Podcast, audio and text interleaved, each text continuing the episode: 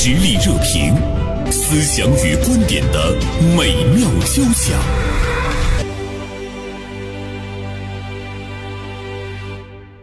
有媒体报道说呢，近日哈尔滨市某地区法院审理了一起案件，起因呢是几个月前原告赵某的儿子意外去世了，留下了四十余万元的存款。那么唯一的法定继承人呢是他的母亲赵某，但是银行呢却拒绝了他的母亲的取款请求。这件事情呢经历了很多的这个曲折，呃。突然之间会让我们想起呢，以前我们热议的证明我爸是我爸这样的事情，这样的事情在我们的生活中是不是会不断的重演？那我们的老百姓不经意间碰到这样事情的时候，你会感觉到呢，似乎呢是在不断的被折腾啊，甚至于呢会闹上法院，由法院呢来最后呢判决，呃，你爸到底是不是你爸？你妈到底是不是你妈？等等这样的事情。好，今天我们就来谈一谈这件事儿啊。我们也想呢去了解一下，银行不同意取款，他做的对不对？那么从这个相关的一些法律部门的角度呢，他需要各种各样的证明，那么又对不对？从我们老百姓的角度上来讲，我们怎么样来面对呢？这样的一件事情，我们的期待是什么？欢迎收音机前的听众朋友，可以通过发微信的方式呢参与到我们的节目中来，D L 一零三三一零三三，也请您谈一谈呢对这件事情的观点。呃，今天呢，《大连晚报》名笔视线的执笔人孙广阳就写了这样的一篇文章，题目是“证明我爸是我爸的戏码，请不要重演”，就特别关注了这样的一件事儿哈。中午好，广阳。哎，袁生好，大家好。嗯，说说这件事儿吧。看到之后，你的第一反应是？我当时看到这个新闻的时候，我当时特别吃惊。嗯嗯，因为他这个事件就是属于存款人的这个存款继承问题。因为这个母亲的话，将近八十多岁了。嗯。呃，他的儿子就说身故之后，呃，意外身故，也不可能留下什么遗嘱。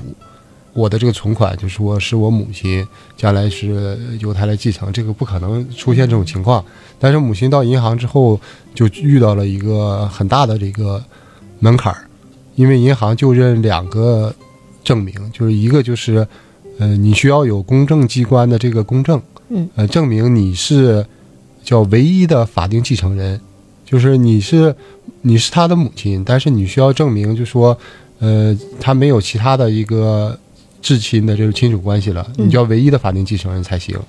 呃，因为银行比较担心，就是说有可能现在就是说有非婚生的这种子女，将来再提突然冒出来了，他会跟银行去追溯这个你的这个责任，就是说我我也有这个财产分配权，你为什么给了他？所以这个母亲当时就是被困住了。银行比较认的认的就是你打官司，通过法院的这个诉讼。呃，一纸判决书来了，法院怎么判我就怎么赔付。这个母亲就是到公证处去想办理这个公证，但是也遇到了阻力，就是公证处也需要你本人提供一些证明，然后公证处才能给你履行这个继承权的公证手续。现在一般的公安机关，呃，在继承权的这个证明方面，好像不是说放开都给开的，如但是他没有这个证明，公证处就说。那我也不能公证了，他就卡在这个这个死结里边了。最后没有办法，这个母亲就就打官司吧，就上法院。因为法院现在这个追诉的这个审理的这个过程当中，就是说你原告你本人提供一些初步的一些举证的一个材料，就是你初步的举证责任履行之后，法官是必须得完成其他的这个证据的这个。去搜集啦，法官去调查，去调查，最后给判决，走这种法律程序。但我个人的感受就是，法律程序可以走，但是中国这个基层法院的压力其实特别大。嗯，因为方方面面的会的这种纠纷，如果最后边都落到这种司法的程序，整个社会运行的效率，包括这个公共资源的这种浪费，也是很巨大的。广阳，我倒不觉得是公共资源的浪费。就是你基层法院嘛，你就是为我们老百姓服务，而且呢，从赵某来说，他的儿子溺水身亡，已经是一件很令人悲痛的事情是是。就是赵某呢，嗯，他是我们生活中一名非常普通的老百姓，又是一个老人。其实，当我们感觉到一些事情，比如说它很折腾我们，呃，就像你刚才说，你一直说的一个一个词就是打个儿，是吧？打坑儿了啊，打坑儿，对对，就就是困住了。就我们会经常因为呃有一些部门的要求被困住的时候，其实我们的力量特别薄弱，是就是我们自己无法去推动它，而且我们也没有能力呢去进行调查和证明。当基层法院面临着这样的官司越来越多的时候，我觉得法院呢可能他就会火，他能不能 在某些方面，哎，他会来推动一下各个部门怎么样更好的去方便老百姓。在有些环节上你就解决了，你别什么都扔到我这儿来。呃，当然，在你来说，你说，诶，这么小的事情也得到法院，法院应该去审理更大的案子。可是这件事情呢，放到赵某的身上，就不是小事儿，它对可能不是一件天大的事情哈。嗯而且我当时我也考虑到一个什么情况，嗯就是这个当事人的这个打官司诉讼还有成本，嗯，就是在这个案件里面，他花了多少钱？他花了三千多块钱诉讼费，嗯但是这个母亲还挺通情达理的，她说这个只要银行同意把这个他儿子这个存款四十多万给他以后啊，诉讼费用他就自己嗯掏了，对，对嗯嗯。但是我们也反过来想一件事儿，就是我们似乎在生活中你不愿意上法院，无论你是被告还是原告，别人问你干啥去了，你说上法院了，似乎是一件很丢人的事儿。对，好像中国社会就是打官司、搞诉讼，其实它属于一个比较比较尴尬的一个事儿，不是什么特别值得去去去传扬。你说我们还得花钱，就明明这个四十万就是应该赵某得到，但是呢，我为了得到我自己的钱，我还要去花三千块钱的诉讼费，这似乎又是不合理的事儿。对，包括公证处公证也有费用，啊公证还有费用。哦，也要要钱，折腾我们老百姓的时间、精力、感情、心情，还要让我们付出成本，特别的窝火哈。刚才广阳在说这件事情的时候，比如说你刚才讲，你说你看赵某的这个儿子，他是意外身亡，溺水而亡，是一个意外的身故，所以他也不可能有什么遗嘱。对，很突然。很突然。我们曾经呃热议过一件事儿，就是现在的年轻人比较热衷于立遗嘱，八零后、九零后，甚至于零零后，允许自己在生活中立遗嘱八零九零的这个社社会这种认知和观念发生这么大的变化啊。对啊，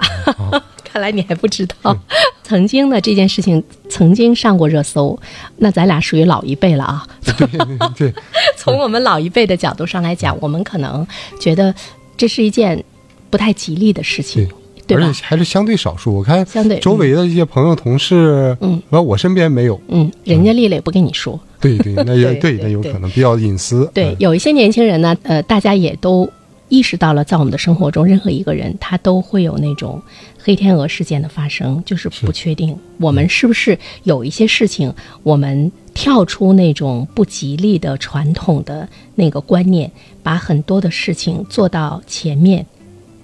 我觉得是应该是防打破这种呃打破这种观念。对，而且我刚才突然想到什么问题，就是现在附加在一个人身上的这种嗯。可继承的东西，比以前更加多元化了。对，呃以其实前不单单是四十万，嗯其实还有好多好多东西。以前就是说有这个传统的存款啦、房产啦，这个这种大类的这种遗遗产。嗯。现在很多就年轻人，嗯，我了解就是他的游戏账号，精神遗产、呃，精神遗产，包括这个、对。微信号叫数字资产。啊，数字啊资产，它游戏资产、数字资产也是相当的、相当大的一块儿对，包括现在就是有些那个数字货币嗯。啊，都属于随着时代的进步，我们名下的资产和财产，有形的、无形的越来越多，对。其实类别很多，你要是拉一个单子，可能列出很多东西，可能你的这个还会把你吓一跳。啊，你的说难道我拥有这么多东西对？这个时候，你的父母和这个亲友，包括子女，他可能不一定知道。不一定知道。对对对说到呢，这个亲友。呃，父母不一定知道的事情，可能现在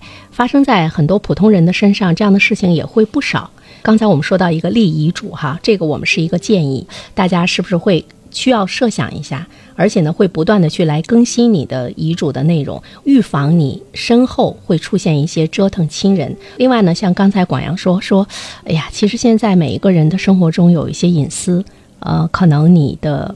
最亲的人都不了解。对，是这样。啊像刚才广阳说到了一个呃一个现象，说你看这个赵某的儿子，他尽管是未婚，是是是，但是如果他有那个呃非婚的子女，如果有非婚的子女的话，那么这这一笔钱他们是有有继承有财产分配的这个权利继承权利。对对那么他非婚的子女呢，可能他的母亲也不知道，他们再来要求要分割这四十余万元，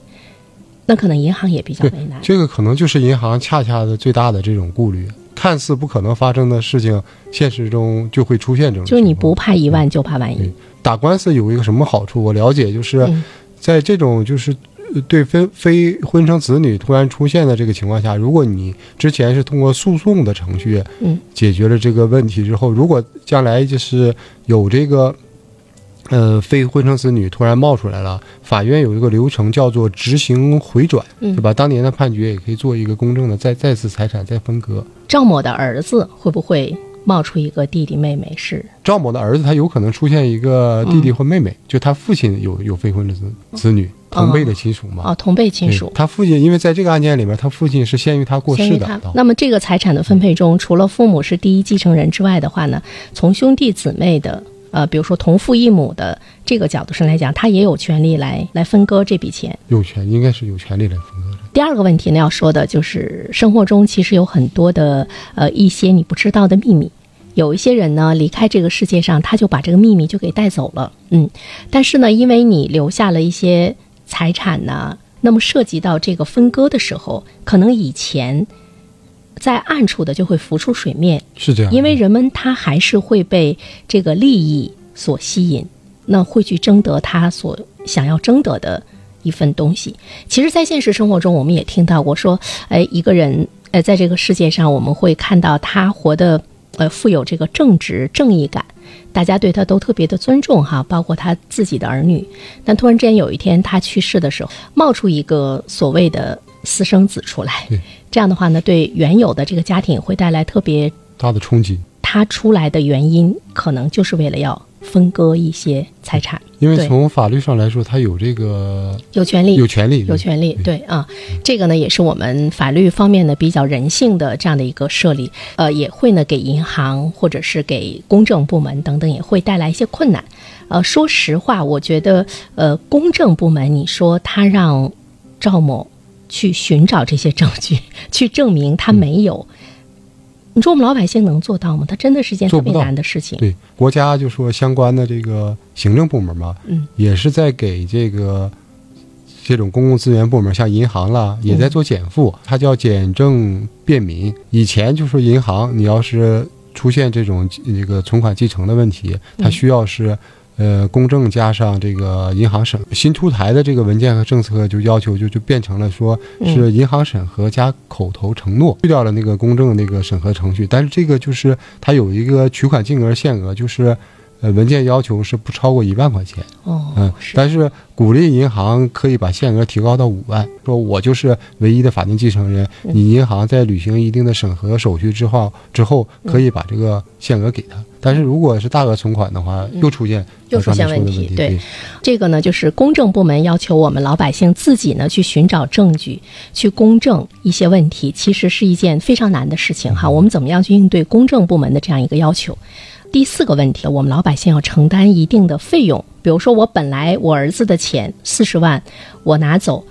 天经地义的事情，是但是我要通过打官司，我要通过公证部门，那么公证的费用，包括呢，呃，我打官司的费用，都要由我来承担。我觉得大部分人他是不能够接受的哈。那和这个四十万我根本取不到相比，我花三千元的诉讼费，或者是我在公证部门那儿花一些钱，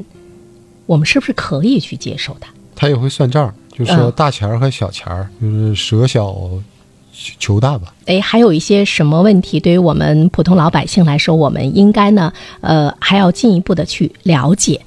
呃，那么接下来我们会电话连线一下呢，东北财经大学法学院的副教授张一飞教授，来给我们呢从法律的角度呢来做进一步的这个解读。一段片花广告之后呢，我们请进张教授。以独特的观察视角，发现时代的蓬勃力量；以敏锐的内心感知，寻找我们的精神家园。实力热评，名笔与名嘴的实力碰撞。那现在呢，我们的电话呢接通了东北财经大学法学院副教授张毅飞的电话，张教授呢一直在线等待啊。啊，袁生姐你好，你好，你好。这个银行，他向当事人要这么多的材料，合理吗？合法吗？这件事情啊，就是确实本身呢，呃，让我们感觉也是呃比较比较心痛啊，也很同情这个事件当中的这位八十岁的当事人。但是呢，呃，我们说一件事情啊，我们从于情、于理、于法方面去分析，大家可能会有不同的看法和结论。那么我呢，从法律层面去来评价一下银行的行为。那么根据我们国家民法典、公证法，还有中国人民银行的有关规定呢，银行确实是，呃，在这个储户死亡、这个继承人要提取储户存款的情况下呢，它是需要要求储户去提供继承人公证或者是法院的相关的判决的，因为呢。这个银行啊，它本身它是无法去查清储户的家庭情况和继承人的情况的，同时呢，银行也没有这样的权利去给予继承人他是否有继承权和这个财产的提取权予以一个确认的，所以呢，它是需要一个第三方的权威的机构。对于这个继承人是否有继承权，以及能否有权提取储户的这个存款，啊，提供一个相应的这个证明的文件的。因为呢，如果在不能确定取款人是唯一继承人的情况下，如果银行把全部的存款支付给了取款人，当其他的继承人知情后也来取款的话，那会产生一些权益上的纠纷。就是银行，它是要证据，也是呢，想从法律上来免责。其实我想跟那个张教授就探讨一下哈，就是关于这个公民的这个亲属关系信息，实际上就是掌握最最真实的这个数据的，就是公安机关，因为它有这个嗯户籍信息这个查询系统，都可以轻松的查到。其实我觉得，当事人如果拿到了公安机关出具的这个证明，作为银行机构就应该。就理应为这个储户、储户的亲属办理这种，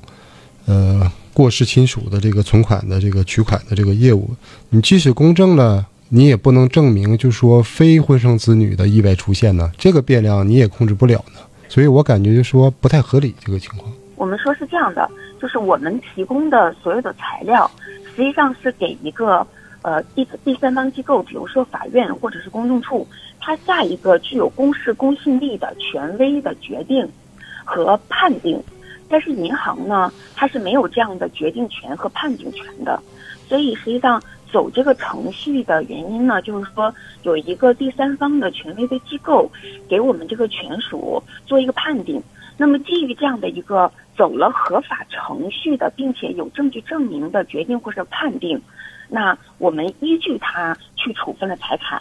无论是取款人也好，还是银行也好，我们就可以依据这样的判定去免除事后可能产生的纠纷或者是责任。其实不光是对银行，对于取款取款人来说也是这样的。材料的提供者他没有这个确证和裁量权。就如果说我们提供出来证据，大家就能裁量的话，其实就不用走这个。法院的判决程序了，就是比如说我们有律师，大家把所有证据全料，咱们两方都摆出来，啊，你也认可，我也认可，然后我们自己出一个裁决。但是这个裁决它非经法院的裁决，我们以后对这个裁决它没有一个公示公信力，大家是可以反悔的。这最终它一定是要走向这个法院。目前来说，就是正常的情况下是公证就可以。嗯，但是有些公证好像当事人去情况下，嗯。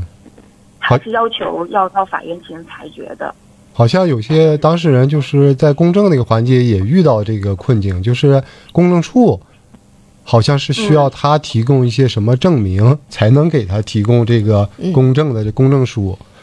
嗯，呃，对，这里边呢，我也想提到，就是当这个有这个亲属啊，他发生这个死亡的情况下，嗯，大家一定不要急于的去把他的这个户口本啊、身份证啊。一些这个社会关系的证明文件急于的去注销掉，因为如果进行公证或者是法院进行裁决的时候，确实也是需要大家来提供相应的一些证明文件啊。你比如说这个死者的身份证、户口本，然后呢，死亡证明，嗯、再一个呢，遗产所有权的这个权属的证明，还有呢亲属关系的证明等等的这些材料。如果说我们在生前我们都立了遗嘱，我都指定了谁谁谁是我的这个呃所有的遗产的继承人，当事人有签字，那么嗯，他是可以作为一个证据的，是吗？是的，是的，但这也是就是公正的证据和裁决的证据。嗯，也得就是你立完这个之后，也得要到公证处去。对对对对就绕不开。但是这个公证处收的钱也不少啊。嗯，对，这是公证费用。嗯，我们这么说吧，就是说从从程序上去走这样一个环节呢，我觉得还是有利于保障这个被其继承人他的这个遗产的这样的一个分配的公平和公正性的。但是这这其中的这个环节的简化，如何去方便这个权利人去办这个公证，然后呢，呃，以及相关费用怎么能确定的更合理？嗯这个是未来我我我认为啊，呃，是需要改善的进一步的改善的。对，其实要去公证一件事情的话，它呃让老百姓比较打怵的一个是他会觉得比较麻烦，另外一个的话呢，我们也会为这个手续费而止步。我觉得这个你不能责怪我们的老百姓，说你小心眼儿啊什么的，我觉得不是那么回事儿。那现在我们国家的这个公证处，它的这样的一个收费的标准，呃，跟我们实际老百姓的生活水准来说，是属于比较高的，还是属于合理的，还是属于当然比较低，可能性不是很大啊。因为它个体的差异性太大了。嗯，因为每个权利人他本身对于这个金额的认定或者是承受能力都不一样，所以说呢，他这个就很很难，就是说统一的我们能去评价说它到底这个费用啊，到底是高还是低。当然，我们作为老百姓，不管大家有钱没钱，肯定都是希望它这个费用越低越好。它这个费用的确定呢，肯定也和它本身这项公证业务它的繁琐程度，以及他工作人员呢，可能还要有一些相应的支出，呃，有一个他计算的这个标准。在银行支取存款这件事儿啊，我们国家现在银行是五万元以下的，它是可以不走这个公证程序的，就是直接提取人拿着这个相应的遗嘱呀，或者是亲属关系证明，就可以到银行去提。但是大额的五万元以上的，嗯，就要走我刚才讲的这个公证程序了。哎，问一下，就是刚才您提到了，就说在便民这个措施方面，这个我们还有一定的这个改进和提升的空间哈。嗯。呃，你说有没有这种可能？就是下一步如果国家或者政府就出台相相应的文件和规定哈，嗯就包括就说呃呃你的公安机关的数据，呃，包括你的房地产中心的这些个房产的数据，呃和银行的这个都打通哈，嗯。实行这种数据联网，有没有可能就说银行就可以根据这个呃公安局的这个这个亲属户籍的信息，他们都联网了嘛？然后实现这种信息共享，就可以储户就可以把这个钱直接提取出来。这个是一个，这个是一个未来发展的方向，但是这中间呢，就是我个人呃认为，我个人的观点，它中间这个环节还是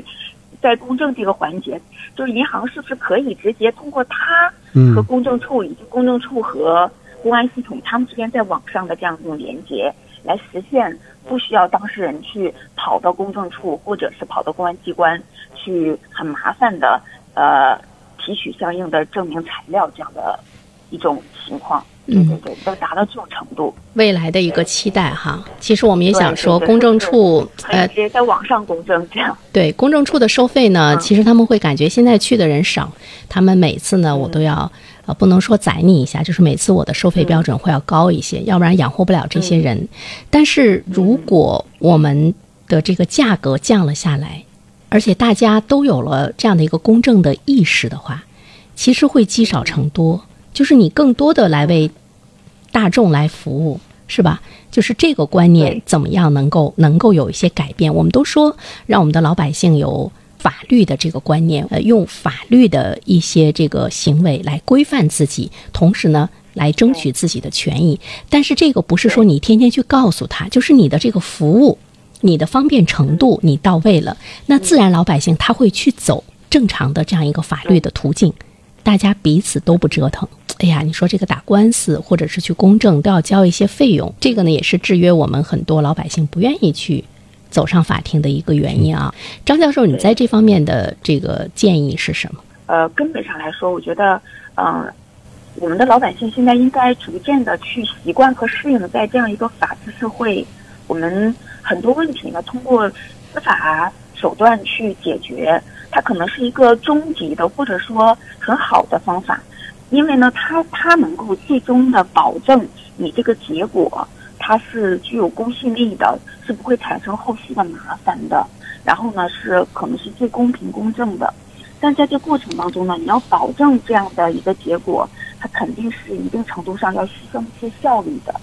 所以呢，嗯，其实我们也没有必要那么就是恐诉啊，就是大家不要认为一一到这个诉讼或者司法当中，那就是一件就是可耻的或者是必然麻烦的事情。就是一方面呢，我们在简化程序，方便大家去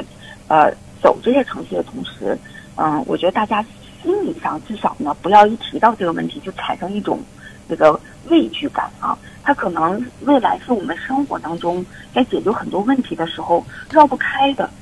绕不开的一种程序或者是方法。嗯，张教授最后呢给我们的一个提示就是，大家其实不要怕打官司，也不要怕呢走上诉讼这样的一个渠道。呃，通过法院的裁决、法律的手段来维护自己的正当权益，呃，最终你的这个权益的获得，你是会比较安心，它也有更好的一个公信力，是吧？对对是这样的。嗯，嗯。好，呃，再次感谢张教授的连线采访，谢谢东北财经大学法学院的副教授张逸飞，谢谢，哎，好嘞，再见，好嗯。好好。以独特的观察视角，发现时代的蓬勃力量；以敏锐的内心感知，寻找我们的精神家园。实力热评，名笔与名嘴的实力碰撞。这个案例实际上就是带点悲情的成分哈，对，但是最终的结局应该相对比较圆满一些。当然，他也给我们提了一个醒：我们每一个人思考自己的人生，身前事、身后事，其实都要考虑的周全一些。呃，尽管呢，在我们的传统文化中说，你活着的时候你就想身后事，似乎呢不是一件非常吉利的事情。但是有的时候，为了大家更好的、更平和的生活，哈，是你不是独立存在于这个社会的，对，包括你有亲友，就应该替大家伙、替大家考虑。呃，比如说面对我们的一些传统的文化、传统的思想，面对我们约定俗成的一些行为，呃，有的时候我们可能是需要进一步的去改进它，用一种科学的理念、科学的观念、科学的行事风格，呃，可能会更好一些。啊、今天呢，我们的节目呢就到这里，谢谢广阳。